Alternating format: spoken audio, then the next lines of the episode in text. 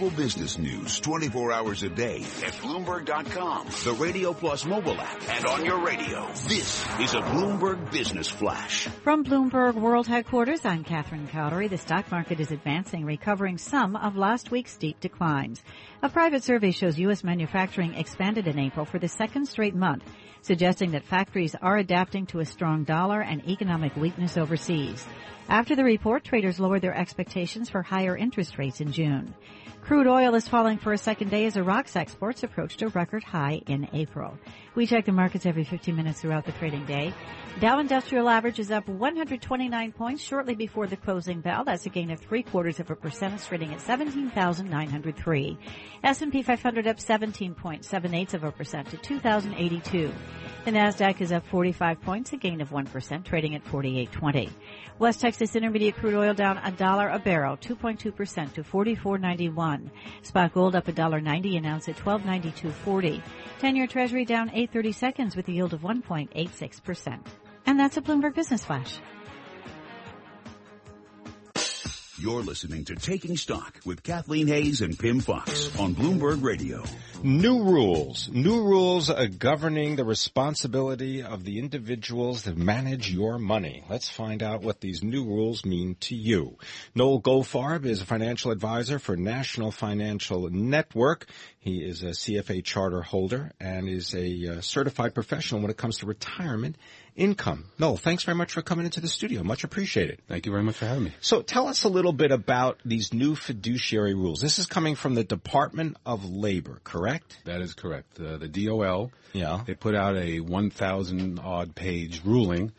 Uh, it's very technical, actually, and, and many firms are reviewing that as we speak to kind of figure out exactly how that's going to affect uh, advisors and investors because what happens is um, there are there's a lot of money out there, a lot of money in qualified plans, 401ks, 403bs, and down the road these these monies uh, will most likely be rolled into IRAs, and the DOL is wants to uh, have rules uh, associated with that money to make sure that the clients are taken care of. Okay, now when they say clients are taken care of, what is the current state? I mean, wh- why do they need rules? What is wrong with the current situation? Well, it's funny you say According that. to the DOL. Well, it's funny you say that because I, as a CFA charter holder, and being that ethics is, is up there as a top part of that whole program, uh, I've always considered myself a fiduciary and always considered myself putting my client ahead of myself. And that's the way it should be uh, in every aspect of life, I believe.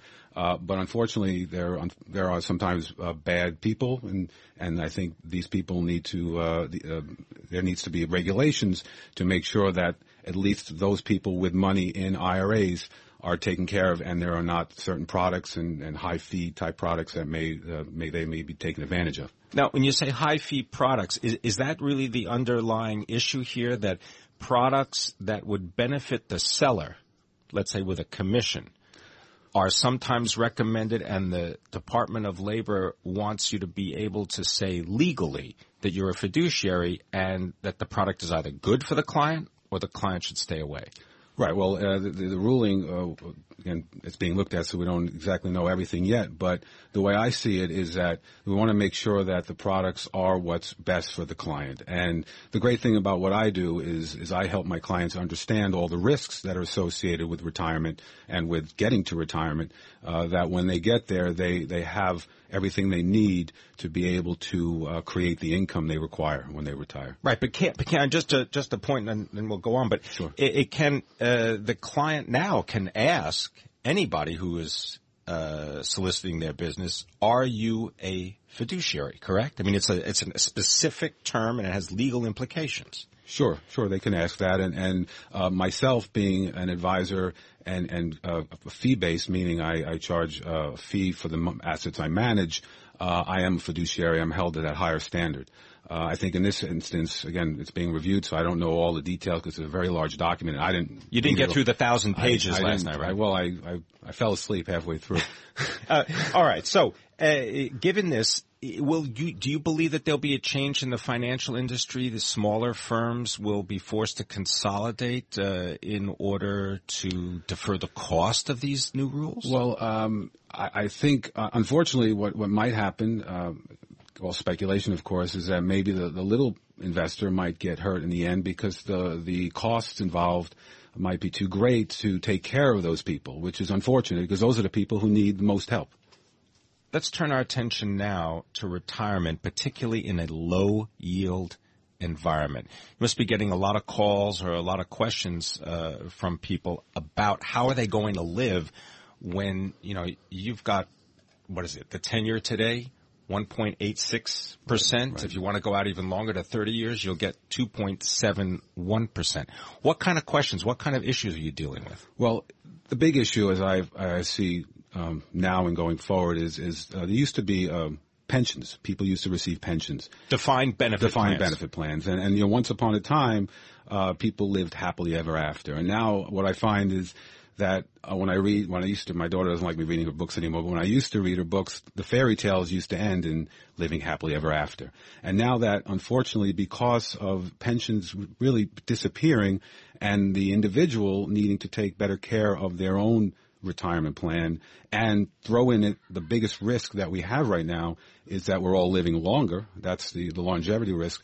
So all of these risks uh, are, are pointing towards a, a more difficult environment, especially when there's low interest rates. Uh, and what happens is, unfortunately, is there are certain types of, of uh, strategies that people can implement uh, that can help them uh, reduce the amount of risk they're taking and as well as reduce taxation. So, uh, as I always tell people, I can't control the market. I don't know where it's going to go. We know we have to have a diversified portfolio, but what we can control is the amount of risk we take and the amount of taxes that we may pay in retirement. And if we can do those correctly, then uh, they can actually have a higher uh, net after tax cash flow in retirement and not have to worry about interest rates. And does that involve what things like life insurance or annuities? I mean, what kind it of cash it involves it involves all of the above. Uh, every every and it depends on the case on the yeah, person. every that's that's the whole deal. Every situation is different, and we need to analyze each situation, look at how much uh, how many assets they have,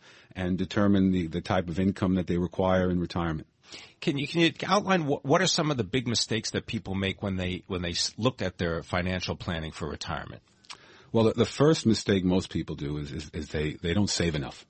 It's as simple as that. If people would just budget better and save more, they would have more in retirement. Now, the other big mistake people make is they take too much risk. I mean, we look at the uh, the interest rate environment, of course, is forcing some people. Uh, I see this every day when I meet people, and they say, "Well, I, I, need a higher rate of return. Where do I go?" And they end up taking a lot of risk. There's people that are in their 60s and 70s who are, you know, invested too heavily in the stock markets because they need that that rate of return to uh, to generate that income that they require. Now, I understand that uh, you, in, in, a previous life, uh, you managed money on an institutional level for Mackay and Shields. Correct. Uh, what did you learn? What did you take away from the from that experience? How the market works that you're able to apply now uh, on a retail side?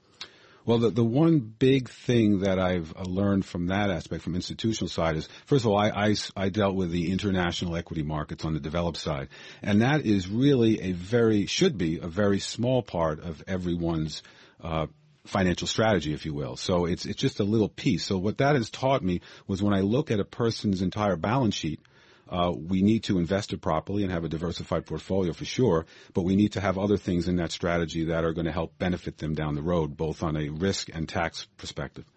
I want to get your thoughts now on the current investment environment. Uh, if you take a look right now, uh, Dow Jones Industrial Average year to date, you're up two and a half percent. S&P 500, you've got a gain of maybe two percent.